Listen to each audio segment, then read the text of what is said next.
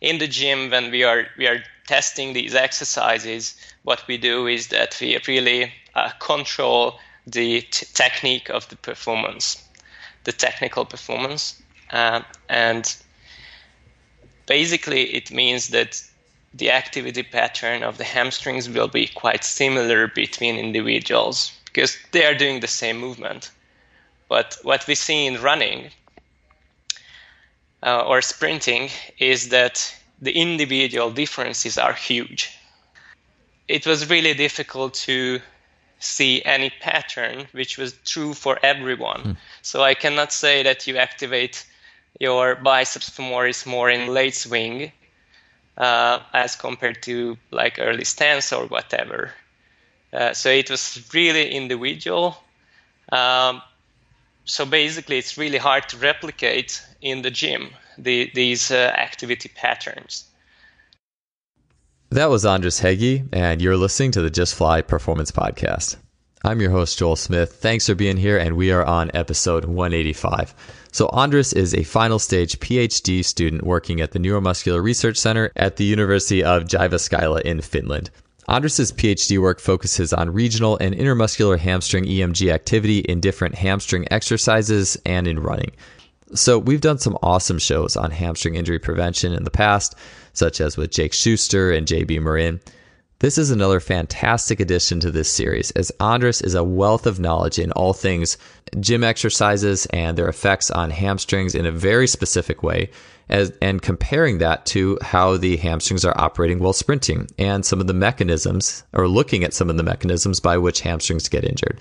So, whether you're looking at it in terms of injury prevention or performance, this is an amazing show that really helps us to fully comprehend or have a very wide sweeping view of all things that of what the gym is and might not be doing when it comes to hamstring performance and injury prevention, as well as being able to take some real staples of hamstring training, such as the Nordic hamstring, and really dissect it, do a deep dive into it, and understand how changing some variables in that movement has an impact on the mechanics of the whole thing from a muscle tendon perspective, eccentric um, eccentric loading parameters, and a lot more.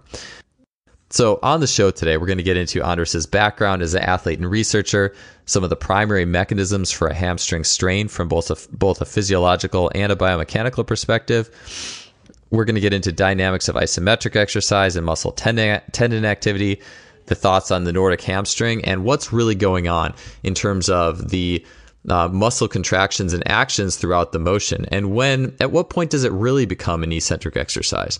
We're going to talk about the rotational elements of Nordic hamstring training. We're going to talk about various exercises for hamstring health, such as the diver, the glider. We're going to talk about how doing various modes of Nordic hamstring training have different physiological effects. We're going to chat about the role of sprinting in injury prevention, and we're going to talk about the adductor. Finally, we're going to talk about the adductor magnus and its role in the hamstring injury prevention equation. This was a really fantastic episode and just adds to the field of knowledge in preventing hamstring injuries, something that is always important to talk about. All right, that being said, let's get on to the show, episode 185 with Andras Hegyi. Yeah, so before we get started with a lot of uh, questions on topics I'm really looking forward to talking about, uh, could you share with us a little bit briefly of your background, um, your background as an athlete, and and how you got into research and a little bit of what you're doing right now? Yeah, sure. Thanks for asking.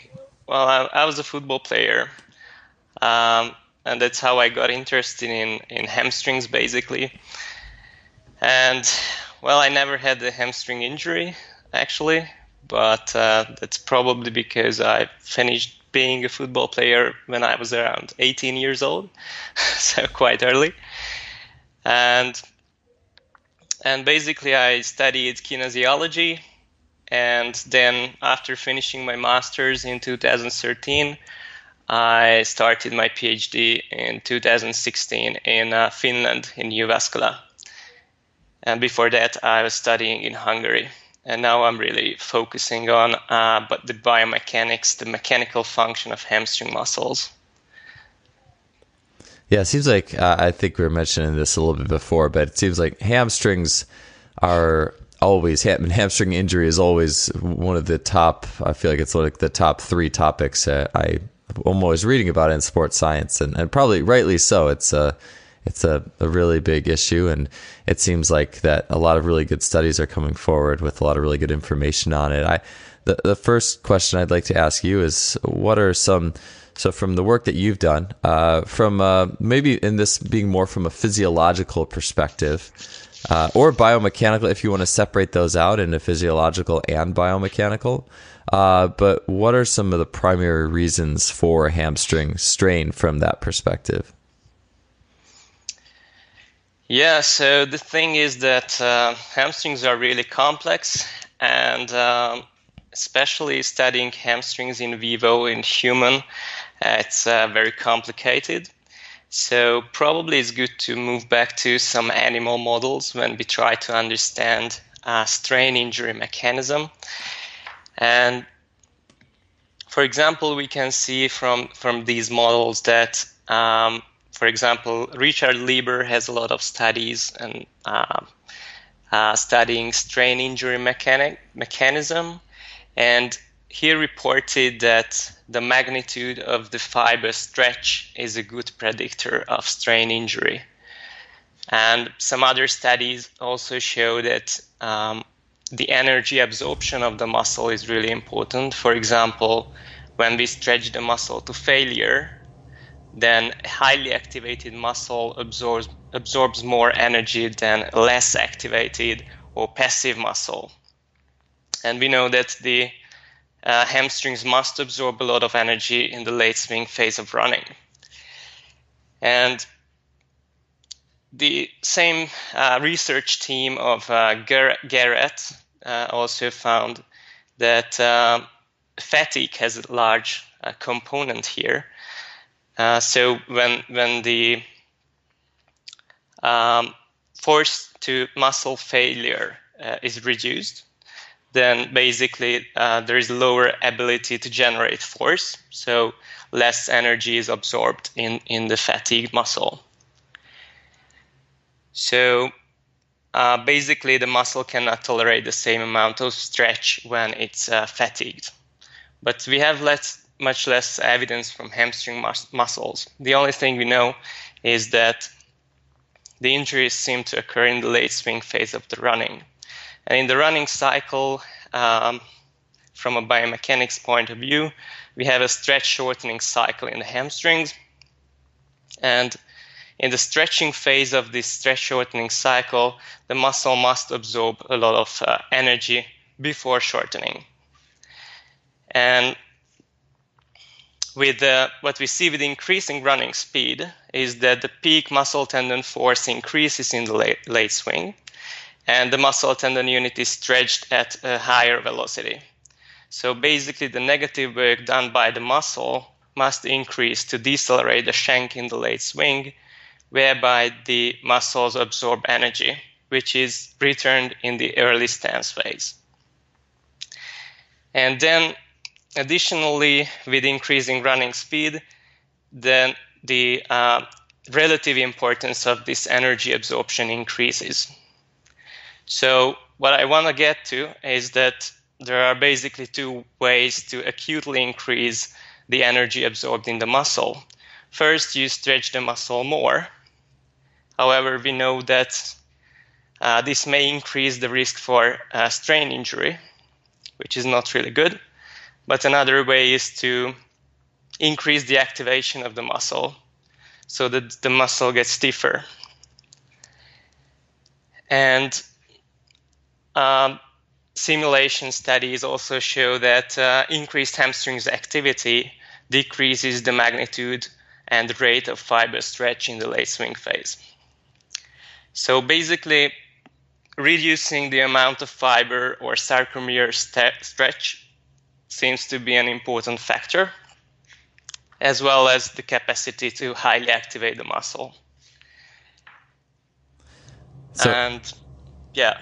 Oh yeah, no, I um, I just thought that was interesting that, and and I'll let you. Sorry, I'll let you continue. The only thought I just had had quickly was almost like a, a, a summarizing thought that it's the the the hamstrings are a muscle that has a capacity for extreme stretch range under under load, and you were saying that the the muscle, if we can increase the muscle activation of the hamstrings, it, it decreases the amount the hamstrings stretch under load when we're sprinting. Then, just to kind of summarize that. Yeah, exactly. Yeah, I mean that would would that change the to you guys' knowledge? Would that change the biomechanics at all? Like in the sense of how um, the shin that shin snaps out uh, as the athlete is moving forward, or does that does it is it really just a physiological occurrence in the way the muscles and tendons interact, kind of independent of biomechanics, or is that something that you guys have not? You said it's a complicated area, and so I know there's going to be a lot of complicated topics here. Do you know if there's a difference or if that that may impact the biomechanics?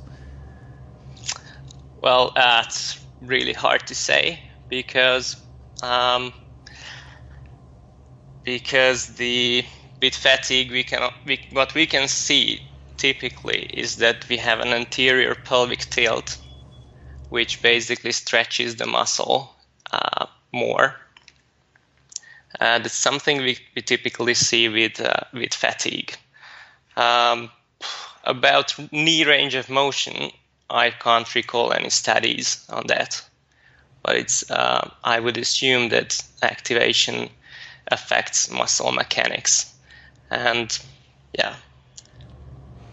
Sure. Yeah, sure thing. And I hope I didn't break your train of thought there with where you're going as well. And I think the it, it's interesting you brought up the fatigue and the uh, pelvic tilt. That's one of the things that I I'm I'm thinking of uh, in working with multiple athletes, not even in running, but also even swimming, to see how fatigue as soon as the the, the basic trunk and pelvic positions start to change because of uh, fatigue and the way the breathing operates and fatigues, how everything from that outward, the pelvis and the and the breathing cavity outward starts to change.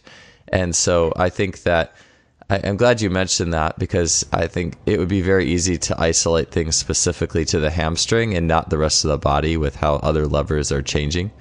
And so I, I, think that's that's interesting. I I, I hope I didn't um, break again. I hope I didn't break your train of thought with what you were uh, going for there uh, when I kind of interrupted you. No, uh, it's it's fine. I didn't. You didn't really interrupt. Uh, but but I wanted to. Uh, the the point is, as you mentioned, that um, like there are several muscles acting here, and which affect the kinematics and the stretch of the, the muscle, the stretch of the, the fascicles. And of course, it would be the best to see how the muscles actually work during sprinting. And uh, there is a debate whether the, the fascicles are rather isometric or eccentric. And actually, this is how my PhD started because, uh, like the laboratory where I work now in Jyväskylä, uh, it's one of the oldest laboratories in uh, ultrasound imaging. We have like four or five ultrasound machines and a lot of experience with uh, with uh, imaging of different muscles. And there was this uh, PhD project uh, where the aim was under the supervision of Neil Cronin and Taija Finni, where the aim was to um, examine fascicle behavior of the biceps femoris uh, in different movements, basically, and in different fatigue situations. But the thing is that the, the muscle is so complex and the fascicles are so long. And basically, when you are running, then the muscle works really in a three dimensional uh, manner that it's really difficult to capture with a, with a two dimensional method what's happening there. But uh, it's probably uh, quite difficult at this point to see what happens at the fascicle level, and we kind of try to measure some other other things which can uh, potentially affect this fascicle behavior. For example, the activation of the muscle or uh, intermuscular coordination with uh, I, I, like that you mentioned that it's hard to. I like you mentioned like the 3D or the the three dimensions of the muscle motion versus because I, I, think that is a generality with a lot of people uh, it's it's easier to put the body into a two dimensional model or just sagittal plane only, and then um, and as well as the assumption that when you're doing, and, and I'd like to ask get into this too, when you're doing a Nordic hamstring, that well, the body is moving in a, I guess you could say, eccentric manner because you're doing negative work. But what does that? What's going on with the muscle tendon complex at that point? Um, in terms of is the muscle uh, is you know how much is the muscle lengthening or is the muscle pulling and is the tendon stretching? And so I think that was a question that we were going to get into today as well. And I'd love to get into the rotational elements of the muscle uh, work, as you were saying too. Uh, but first, I would like to get to that is when we're doing a, mo- a movement like a Nordic hamstring, what uh, what is what do we think is going on there from a muscle perspective? Is it actually an eccentric exercise? Is there or is there more isometric contractions in the muscle, even though there is negative work being done? And how um, is you know is there is there some specificity loss potentially between there and what's going on in sprinting? Yeah, this is really fascinating and excellent question. So. Um, as I mentioned, it's really hard to say what happens at the level of fascicles. And we know that the behavior of the fascicle is not always the same as the behavior of the muscle tendon unit. And it seems eccentric, but uh, at the level of fascicles or muscle fibers, maybe it's not so eccentric. And actually, there is there is data on this. Um, because uh, Brent Raiteri and his group they used a really long ultrasound probe. It was like 10 centimeters uh, to uh, capture fascicle behavior of biceps femoris in Nordic hamstring exercise. And uh, of course, they couldn't get the image, uh, very very good image from all participants, but from many participants, what they could see is that there is actually a shortening behavior of the fascicles first, and then it's kind of isometric, and the eccentric comes only around uh, the peak torque, peak knee flexion torque. So there is a lot of components, component which is which is not really eccentric at the fascicle level based on their data, which was presented a few years ago, and I hope that they they get to publish this very soon. So so it's only it's only really eccentric. Oh, okay. So just to summarize and just so I'm kind of aware of what's going on in a better way. Uh, so when you start the Nordic hamstring, the muscles obviously have to shorten right off the bat initially, right when you start to drop. But yeah. as soon as that happens, then it becomes more of an isometric for the duration until you reach the peak torque or that point that is basically as far as you can go down before you probably start to fall. Then it maybe gets eccentric a little bit again. Yeah, exactly. Okay. Right on. Yeah, that, that makes sense to me. And it seems like, but, and, and like, so you were saying before that and the, in the biceps femoris hamstring, which is the most commonly injured hamstring muscle, we, it may not be as linear as we think in, in actual sprinting as well. Like it may be, you said there was some rotational factors uh, it's hard to study exactly what goes on in that muscle and actually sprinting. Could you expand on, on that and specifically some of the rotational elements of, of how the hamstring works? Yeah, so if we think about rotation, then um, basically the, the lateral hamstrings, the, the biceps femoris, is uh, an external rotator, and the medial hamstrings mainly the semitendinosus is, is rather an internal rotator. So uh, basically the uh, basically the running technique, the rotational movements in, in sprinting will also affect most likely how these uh, muscles contribute to sprinting. Yeah. So, uh, is there anything about uh, rotation. this is what came into my mind just now.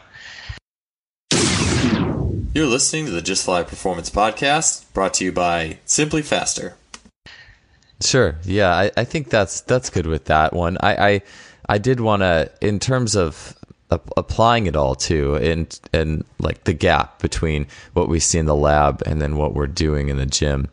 Uh, how critical is it to perform based based on what you said on the Nordic hamstring exercise, and I think. I, from my understanding, uh, the the metadata and the research is that Nordic hamstrings are effective, uh, but how what's your take on performing e- eccentric exercises in the gym? How how critical is it to be doing eccentric work versus perhaps uh, isometric work? Um, or, and I don't want to make this too many. Que- I, I have a habit of making things too many questions in one, but I also want to ask about the idea of simply doing high speed sprinting and then regular traditional gym work. Um, so maybe let's start with um, just how critical is it to perform eccentric exercises in the gym versus uh, perhaps other other things in a program. Yeah, uh, definitely. This is a huge uh, area um, because it really depends on what you what is the, the aim of the training, uh, what you want to achieve, and from any point of view, uh, eccentrics may be beneficial. Like um, usually, what we want to see is some neural adaptations like decreasing uh, inhibition uh, with some eccentric training or from um, from mechanical or muscle morphological perspective we may want to for example increase fascicle length but uh, for example if i want to go into the motor control part first uh, we know that we can reach higher force in eccentrics than in concentrics. And the difference compared to uh, isometric is uh, like 1.2 to 1. Point, like, like in well, in vivo, it's about 20% higher uh, the force in eccentrics than uh, in uh, isometric. And interestingly, in vitro, we can reach like 80% higher force, and that's most likely because of the inhibition. And there are studies showing that with eccentric training, you can decrease this inhibition. So it means that the, the potential to produce force increases, which means probably means that uh, in, in sprinting, the muscle can be activated more and you can absorb more energy in the late swing phase of running. So, from this perspective, I think that uh, eccentrics can help, and uh, and uh, also like uh, fiber two type uh, type fi- type two fiber fibers seem to uh, undergo uh, more hypertrophy after eccentric only as compared to concentric only exercises. So it may be that the fast muscle fibers are recruited more in eccentrics than in concentrics. And we also know that the uh, stretch shortening cycle is really fast in sprinting, and the muscle has to switch on and off really fast. And uh, we know from some studies that the area of the five, five, five, uh, type 2 fibers is related to early rate of force development. So uh, this may be advantageous too, probably. Sure. It makes me think uh, some of the talk on the different mechanisms, or even looking at something like a Nordic hamstring, and it's like, okay, there's a there's an eccentric component to this, but there's also a really big isometric component to this.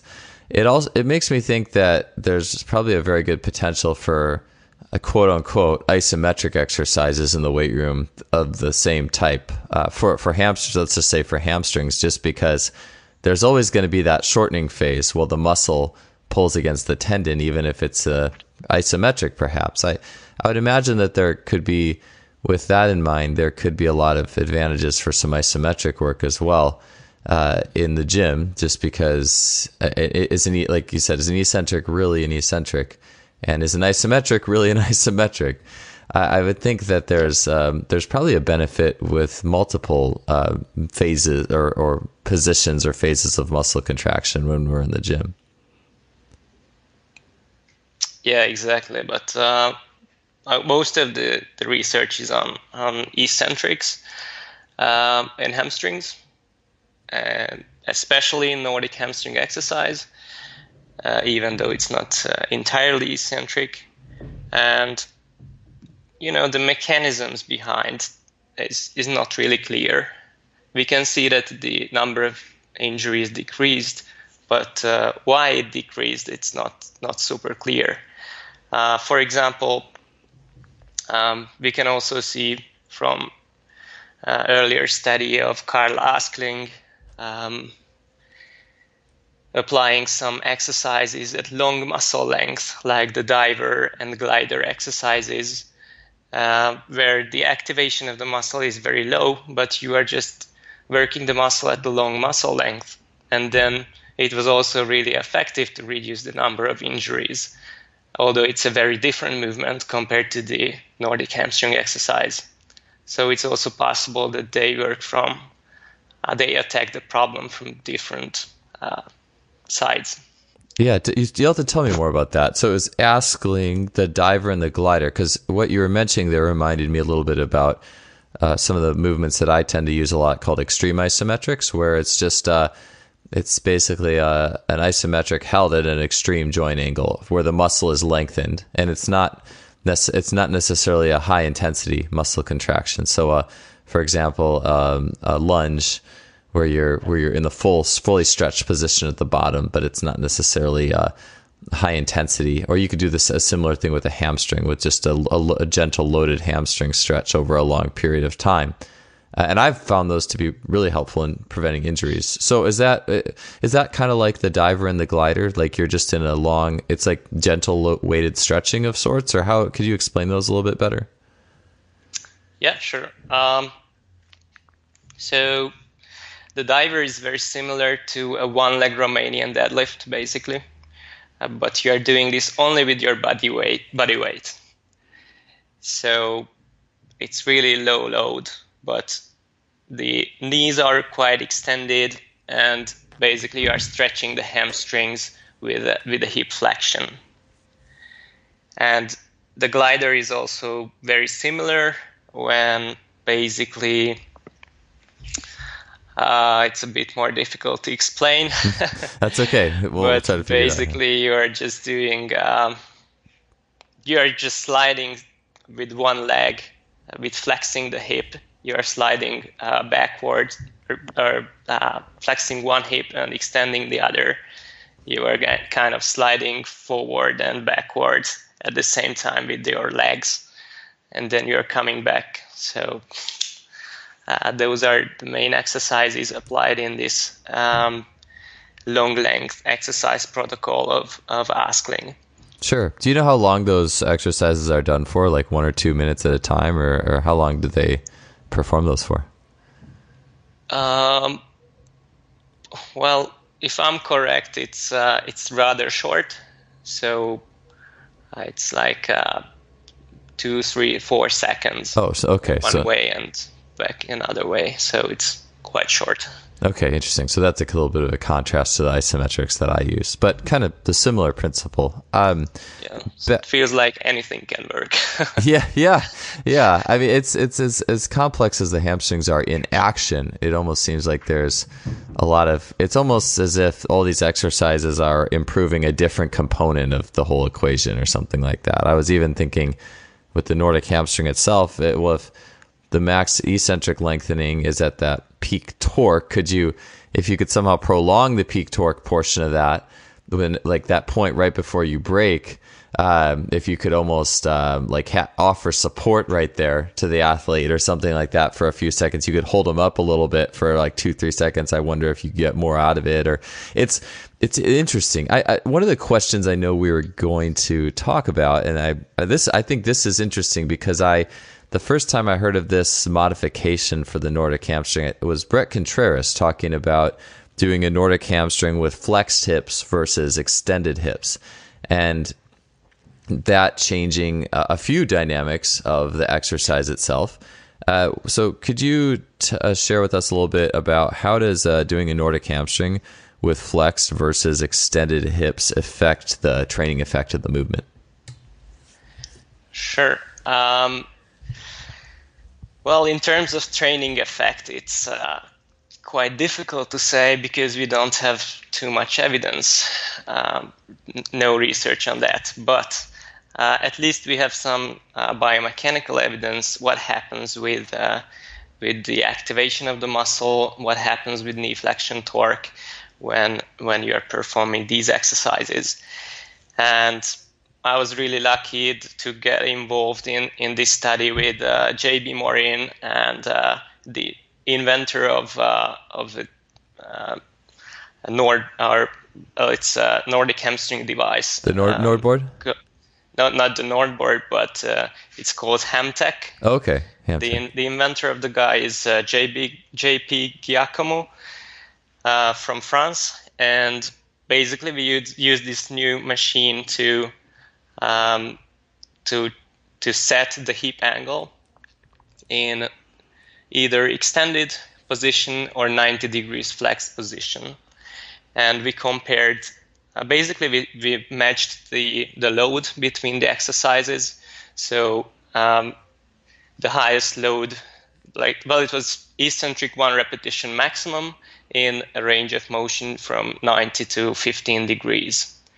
So uh, the advantage of the exercise, the, uh, the machine is that you can either decrease or increase the load uh, quite easily to uh, match the range of motion between um, exercises and uh, also between individuals. So that's what we talked about. It's not. It maybe it's not only about eccentrics, and many studies show that uh, working the muscle at a longer length, either isometrically, concentrically, it can help you to uh, prevent injuries, to increase fascicle length.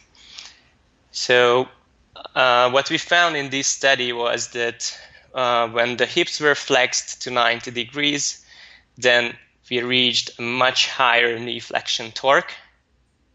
And again, the re- relative loads were matched between the exercises.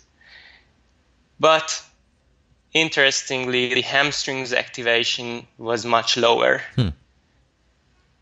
So this actually means that, of course, it's possible that other muscles contributed to, to the movement more, but the difference was huge, which practically means that we have more, first of all, more inhibition in the hamstrings uh, because we couldn't activate that much when the, when the hips were flexed. And also, um, the passive force was higher. So it means that probably, as compared to performing with extended hips, with flexed hips, you have a more eccentric component. You are stretching the elastic elements more. So that's probably why we have a much higher knee flexion torque there. So basically, uh, what I can I can say now is if you want to target your uh, hamstrings at a longer muscle length, and if you want to emphasize the eccentric part, then probably it's good to do it with a flex hip as compared to extended hip. I wanted to take a quick break from the show to share with you a little bit about what our sponsor, simplyfaster.com, now has available in their store. You hear me mention in the outro of the show all the time about the Freelap timing system in the K-Box, which I have and use regularly. But today I wanted to share a little bit more about the bar speed monitoring units that SimplyFaster has, which is the GymAware and the new portable Flex unit. So let me start with the GymAware. I mention it regularly on the show. It's been referred to as the Cadillac of bar speed monitors. Carl Valle calls it a lab inside a lunchbox, as the readings you get out of the GymAware go well beyond typical concentric or just up the up phase of the lift velocities. Rather, you can measure the entire shape of the barbell lift in terms of eccentric velocity, range of motion, and total work done. Total work being awesome, by the way, especially like comparing a long armed bench presser or a 6'10 squatter versus a 5'11 point guard. So you're getting all these extra metrics that you're not getting on other units. It's perfect for teams wanting to manage the weight room, and the data synchronizes to software platforms such as CoachMe Plus, TeamBuildr, and Athlete Monitoring. So, new to the store is the Flex, which is the ultra portable and lower price travel version of the coach's favorite GymAware. So just like the GymAware, the Flex measures the shape of each rep, range of motion, total work done, eccentric dynamics, So for this and the GymAware, this is the advantage that a force plate would have over just knowing how high you jumped. You're getting uh, many other metrics and information that go into this unit of work. Compared to similar portable bar speed monitors, this unit gets the entire rep rather than a fraction. So you have here two awesome tools. And if you're interested in upping your game in the velocity based training and bar speed world, I would definitely recommend heading to the store at simplyfaster.com and checking into these two units. All right, let's get back to the show. Yeah, that, that but, makes a, that makes a lot of sense. Yeah. Uh, yes, sorry, I could have jumped in there. I, I was going to say, as I was trying to put it together in my head, you were saying it was uh, uh, more knee torque at the knee, but then less hamstring. I was I was thinking, well, it must be the, the because the it's more on the tendon complex, like the lengthened tendon complex and the forward lean. I feel like you could probably go down further, quite a bit further uh, in that situation before you re- reach the breaking point with the flex torso, and then the but because it was almost more of a, a mechanical thing. It's almost like you're winding like you're, you're like you're winding up uh, like the windlass mechanism in the foot. Like you're winding up the tendons by leaning forward stretching the hamstring tendons. And that's what creates the little bit more the more the knee torque. But to me i'm like well that wouldn't that be more similar to running potentially because it, it is more specific to that if you took a picture of the bottom of that movement it's it's more like swing phase a little bit because the the torso relative to the hip is a more similar position to someone actually running than if you're completely extended. Yeah, exactly. Uh, it's it's more similar to running, and uh, probably the the adaptations are more fa- favorable, but uh, it's really hard to say at this point. Yeah, exactly, exactly what's going on in there. I could, I could definitely see that. It, it seems that a spectrum of maybe a spectrum of, of hip flexion angles could even be good. I, I have this like picture in my head of a set. One of the things I'm getting into these days is is variability within a single training set. So maybe even doing like one rep where you're where you're totally straight, another rep where you're a little more bent yeah. forward, another rep a little more bent forward. So you maybe we don't know what's going on entirely, but at least you get the full spectrum of hip flexion and active and passive forces. And plus, the muscles will probably fatigue. So by the time you're to the fully forward lean, you well, you got a lot of passive force going on, but at least there's probably some specificity and and it makes me think a little bit too. I, I do you do you guys do anything with um, I, I, like somebody who does the Nordic hamstring and has a lot of anterior pelvic tilt while doing the Nordic hamstring, because athletes who are, are, weak in their hamstrings, I know, tend to do that a lot. Mm. That would probably give you this a similar effect to what you were talking about from the. It's more passive force.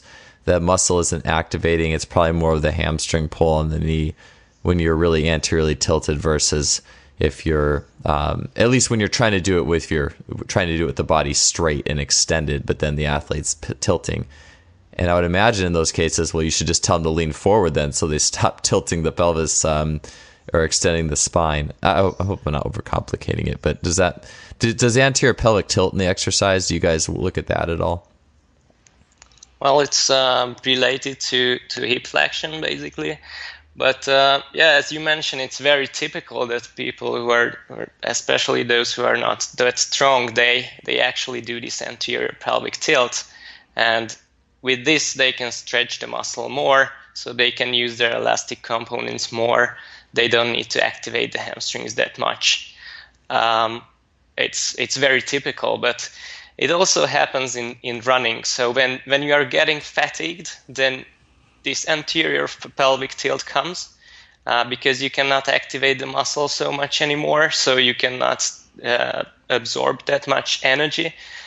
Uh, and the problem is if you want to sprint fast, then it's um, the acceleration is coming from the uh, early stance phase of running. But if you can absorb more energy in the late swing, then of course it's uh, you can reach higher acceleration in the early swing.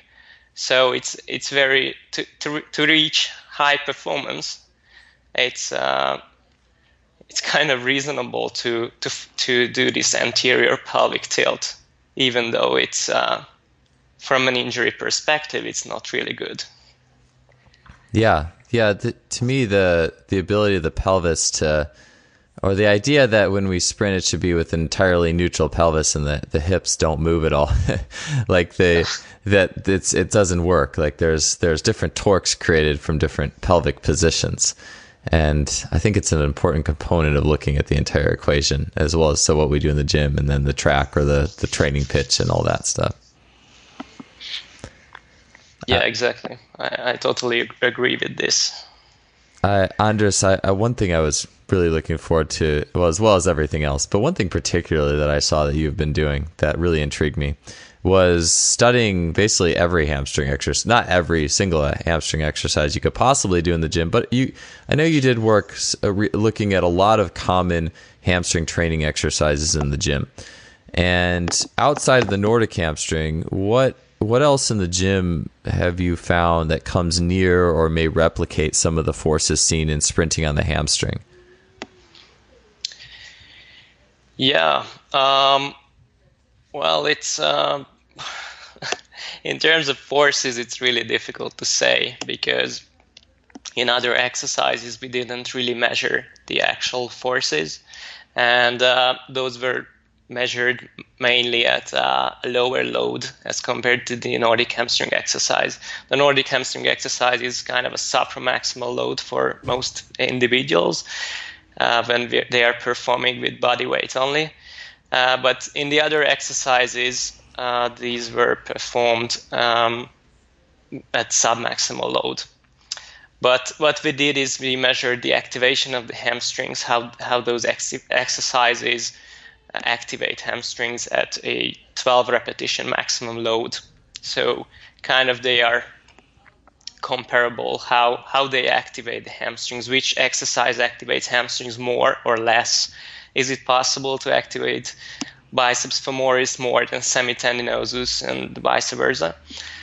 And and yeah, there were some uh, exercises like slide leg curl exercise and um, like upright hip extension conic pulley exercise. Uh, those, for example, activated hamstrings quite a lot. But uh, what was really difficult is to activate one of the hamstrings but not the other like mm-hmm. it seems like uh, like uh, it's quite challenging to do that and um, well similar to previous studies we could see that uh, hip extension performed on a roman chair activates uh, biceps femoris slightly more than semitendinosus um, and uh, prone leg curl exercise and Nordic hamstring exercise, they tend to activate semitendinosus more than uh, biceps femoris. But uh, in most of these, we actually just averaged the, the whole range of motion in either the eccentric or the concentric part. And let's kind of uh, figured out later after we published uh, this paper with a lot of exercises that it's probably not the best way. And because what we could see in the Nordic hamstring exercise, when it was performed with, with extended hips, then basically throughout the range of motion, the uh, which muscle was activated, it changed Basically, at the, at the beginning, we had higher activity in the semitendinosus than in the biceps femoris. But at the end of the range of motion, close to knee extension, we had higher activity in the biceps femoris than in the semitendinosus. So basically, the ratio between the two muscles changes, uh, which kind of makes sense because at uh, more extended uh, knee position, the uh, moment arm of the biceps femoris is also larger than that of the semitendinosus. So basically, there is a mechanical advantage of that muscle. So it's kind of natural that you will activate more that muscle close to knee extension. But um, and and it's really difficult to say how if these how these uh, like activation strategies tra- translate into uh, adaptations. Yeah, that's exactly what I was to say and ask you is how you said that the at the early range of motion it's semitendinosus or the medial hamstring. On the, the end of the range of motion, it's biceps femoris or lateral hamstring. So how does that compare to a sprint cycle gait? Because I'm thinking about the leg coming through in sprinting, and there's there's going to be that twisting of the the tibia a little bit or the leg as we're you're getting into that supination to to step. So how how does the do you, do you guys know how that changes at all in actual sprinting? Like, is it similar to what happens as the leg unfolds in sprinting, or is that a little bit different animal, or is it just too complex for us to completely have a handle on at this point?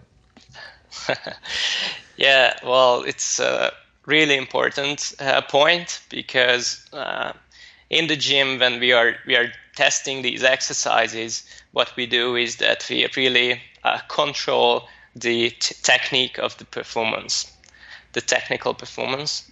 Uh, and basically, it means that the activity pattern of the hamstrings will be quite similar between individuals because they are doing the same movement. But what we see in running uh, or sprinting is that the individual differences are huge. So. Uh, we used high density EMG over the hamstring muscles, which means that uh, we measured from different muscle regions, uh, proximal, middle, distal region of, of the biceps femoris and semitendinosus, and see which muscle or which region you activate in different phases of the running stride cycle. But what we could see is that basically the individual differences were, were huge. And um, it was really difficult to see any pattern which was true for everyone. Mm. So I cannot say that you activate your biceps femoris more in late swing uh, as compared to like early stance or whatever. Uh, so it was really individual. Um, so basically, it's really hard to replicate in the gym the, these uh, activity patterns. Yeah. Um, yeah, so hard to say anything about running. the only thing I can say is we tested different running speeds, and these very unique activity patterns were maintained uh, across running speeds. So, uh, of course, the activity increased in the hamstrings with increasing running speed, but the relative activity of the muscles or muscle regions remained the same within individuals. I see when um with those exercises in the gym and, and um, uh, thanks for listing some of those i was kind of trying to uh, mentally think uh, well you said the, like the, the back extension on the roman chair is more biceps femoris or uh, and then the the cone like the versa-pulley or cone pulley hip extension and the slide board hamstring curl those are really good but those maybe those are more um, medial hamstring exercises? Um it was quite similar activity oh, okay. between the two muscle in those. Uh, but but we can also see actually because um, I forgot to mention uh, the proximal dist- proximal distal distribution of the EMG activity because we can see it's it's uh, there are huge differences in uh, act- how you activate different regions of the muscle and we what we can see in most exercises is that the activity is the lowest in the proximal region of the biceps femoris and basically that's where most of the hamstring injuries occur. Mm. So it seems quite challenging to activate that region.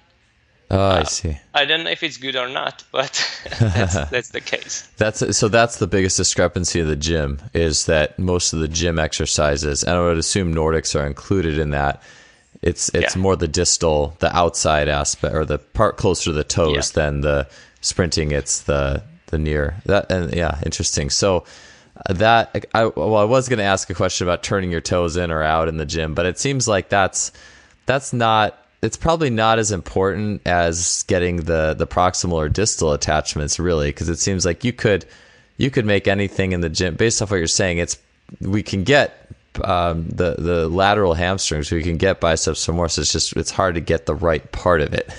uh, do you think like would the velocity play a role, like doing a has there been studies on doing say a, a, back extension i know there's like reactive back extensions people will do where they go really like on the roman chair where they go really fast versus a slower does the did you guys account velocity into anything like that and how it might have changed the activation? Yeah, um, it's possible that the velocity has some effect, uh, but it's, I mean, it's really hard to say. We didn't examine this uh, at this point, but uh, it's something to really look into. It might be quite uh, important to see. Yeah, I'm, I'm, yeah, I'm, I'm just curious. I think about where it almost yeah it, it was like slow versus fast and how things change uh, but but spe- since sprinting is the king of specific activation uh, i'd like to get before our time's up on the so the role of sprinting itself on injury prevention one of the things that JB Morin mentioned to me on our last podcast and i think it was actually right at the end and i think it was actually after we stopped recording which it's always said in podcasting, a lot of the best stuff is after you stop recording. And I meant, I meant to say this in the show notes, but he had said something about how uh, it was it was something like Nordic hamstrings and sprinting had uh, both had a positive impact on improving fascicle length. Uh, so there's like these similarities, but then sprinting itself is the it, it's the most specific thing you can do. So, can you tell me a little bit about the role of sprinting in injury prevention and how we should look to utilize that? Yeah, exactly. So, well, well, the thing is that when we are doing the exercising in the gym, then uh, it's easy to increase the load on the on the muscle, but uh, really doing high velocity movements, uh, it's it's like challenging sometimes in those specific positions, and like as I mentioned in the gym, we like to control things more and like even if I like try to replicate the um, like the propulsion phase of sprinting uh, with some exercises, uh, the movement is somehow controlled, and you lose this individual this individual uh, like movement pattern. Mm-hmm. Um, so it's it's quite difficult that part, and um, it's um, yeah, as, as, I mentioned, it's like the uh, you, you you are training a different uh, point at the force velocity curve, basically. So it's a very different stimulus for the muscle uh, than than those slow exercises in the gym. So what I, I like as a field method is um, resisted sprints, uh, where you kind of learn how to orient the force in the in the right direction to accelerate. Because um, I believe that if you can better apply the force on the ground actively, then you need uh, kind of have to rely less on the uh, stretching of the muscle in the late swing. And um, I really liked the recent uh, study of uh, Johan Lahti, who showed that basically with this uh, applying this uh, resisted sprint, it doesn't really change the kinematics of the of the running. So it could be quite good for uh, training hamstrings. With the resisted, more sprint specific uh, training. Yeah. With the resisted sprint, are, are we talking uh, resisted like heavy sled acceleration, or is this because yeah. I know I, well, I know most of the strains happen in more upright running. I so uh, is there a, an element of that that would apply for upright, or is it? Um, I, I mean, I, I know there's probably late acceleration phase, or even an acceleration could certainly happen as well. Uh, but is there anything that related to upright running with that? Um, well, what I was uh, thinking about is that uh, I was talking about the uh, acceleration part, even though the hamstrings are rather in, get injured at uh, at high speed. Uh, but if you kind of learn how to orient the force more, then so you know how to push yourself forward, then kind of you lose less energy, you fatigue later, uh, which can help when you are getting there to the high speed. If it's clear. yeah, I, I, I, do know acceleration mechanics. Will they'll start to manifest themselves as athletes do move into upright running or uh, the better the more efficient and effective the acceleration the better the top end speed can be as a result. So i know they're both they are linked together. I definitely can see that. Yeah yeah i agree. I know something that Jake Schuster had said on this podcast before was he had said that um, the the the teams that he has seen in, in all his travels and his in his experience in sports science and sports performance training is the the teams that seem to be hurt the least or have the least hamstring injuries were the ones who incorporated some form of high speed running in their training, like team team sports like soccer, football, whatever. Um, they they they did maximal velocity sprinting at least I think at least once a week, and that seemed to be a really really big um, preventer in hamstring pulls. And based off everything you're saying, that I mean it's the most specific thing you can possibly do. uh, yeah. Exactly. So it definitely makes a lot of sense to me. Yeah, exactly. It's uh, I think in terms of sprinting, it's all about how you gradually increase this uh, maximum velocity exposure um, to to minimize the injury risk. So uh, it's probably all about progressive loading there, and and also running technique, of course. So um, it's uh, I think Jurdan Mendiguchia will come up with some data on this uh, quite soon, hopefully. Mm-hmm. I don't really know his results, but uh, at least I think that he has some some uh, results showing that you can actually change uh, running technique uh, in terms of, uh, for example, pelvic tilt mm-hmm. Um, to reduce uh, hamstring injuries. Um, well, I'm looking forward to this data. My main question yeah. is whether this uh, affects uh, muscle, uh, the performance of the sprint, or is it somehow compensated? Yeah, I, I think it would be very interesting to see like data with um, if it was somehow possible to see some data points with with when people get hurt in sport, like how their posture. I don't know. I don't know how you get this. It had to be really fine tuned, but how their if their posture had gotten worse over the course of playing or something like that, to the point where they were they weren't as reciprocal out out of their anterior pelvic tilt into posterior and back and forth or something like that. I, I I'd be interested to see those types of things. I think there's a lot of um, yeah, exactly. I think we need a lot of technical improvement on that yeah, side. Yeah. Uh, because we are we are doing the measurement in the lab mostly. Uh, we are putting a lot of markers on, on the body, and uh, mostly the players are running on a treadmill or mm-hmm. maybe overground. but uh, what really happens in the game? That's another question, and um, we have very little data on that. So I, I hope that some deep learning uh, approach will will get there, like uh, when you can kind of track the movement of all players uh, and see the kinem- how the kinematics change mm. in, in those sprints. Uh, I would be really interested to, to see that, and I think we are getting there. Yeah, yeah, it'll be interesting when that comes out for sure.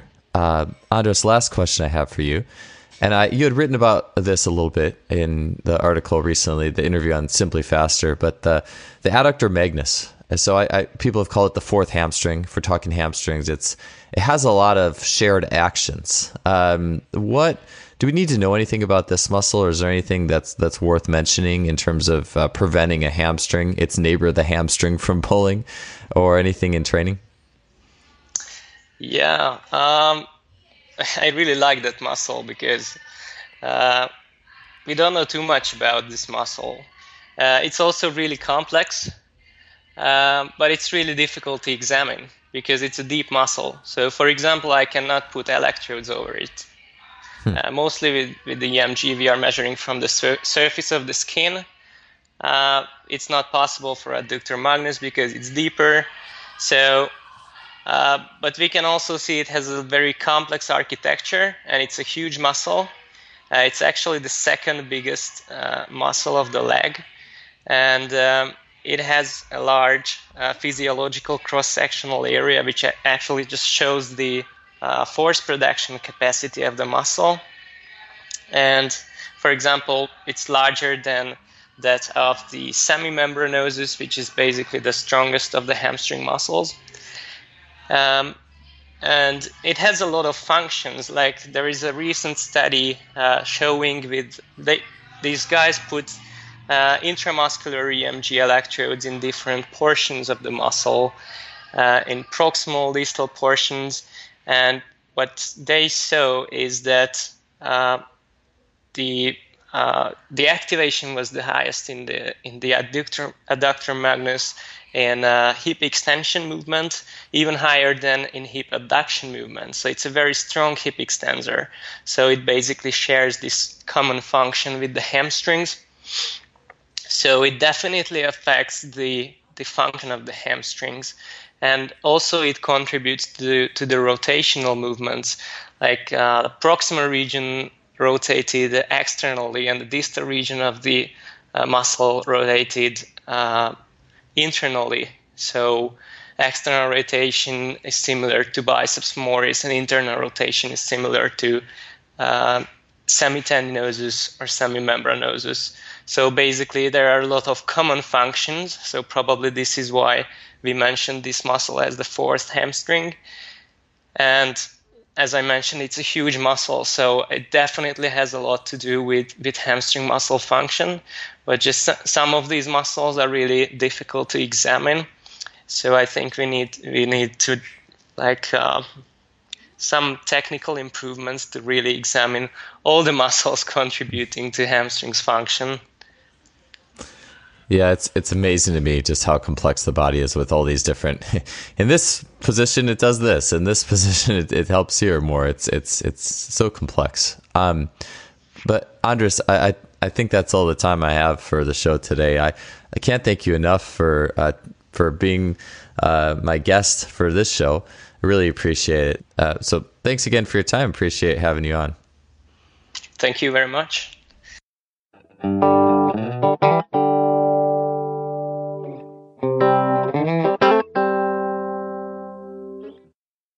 All right, that does it for another show. Thanks for tuning in today. We really appreciate it. And that was just a fantastically informative episode on all things hamstring. And I know my knowledge level has definitely leveled up as a result. If you enjoy what we're doing, don't hesitate to leave us a rating or review on iTunes, Stitcher, whatever you're listening to. It would definitely help us out and we would really appreciate it. Also, don't forget to visit our sponsor, simplyfaster.com. They have a, they have a fantastic blog on all things sports performance and have the best of in each category of sport tech in their online store. From Freelap timing system to gym wear, force plates to contact grids, they really have it all, and I would highly recommend checking them out for your sports performance and tech needs. All right, well, that does it for this week. We'll see you guys next week with another great guest. Have a good one.